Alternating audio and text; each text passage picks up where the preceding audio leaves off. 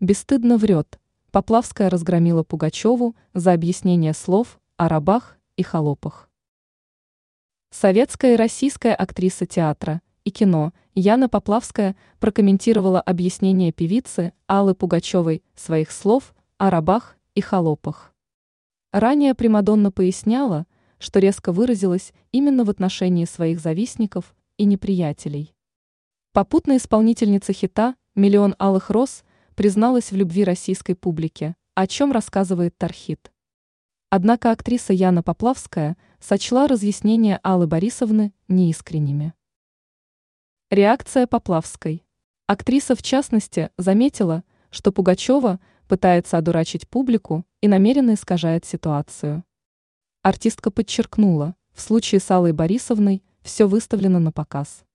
Все лживо. Кроме того, Поплавская не стала скрывать гнев на Пугачеву за ее отъезд из России. Актриса акцентировала, я знаю многих, вернувшихся со спецоперации с подорванным здоровьем. А чем пожертвовала Алла Борисовна, чтобы поддержать свою страну?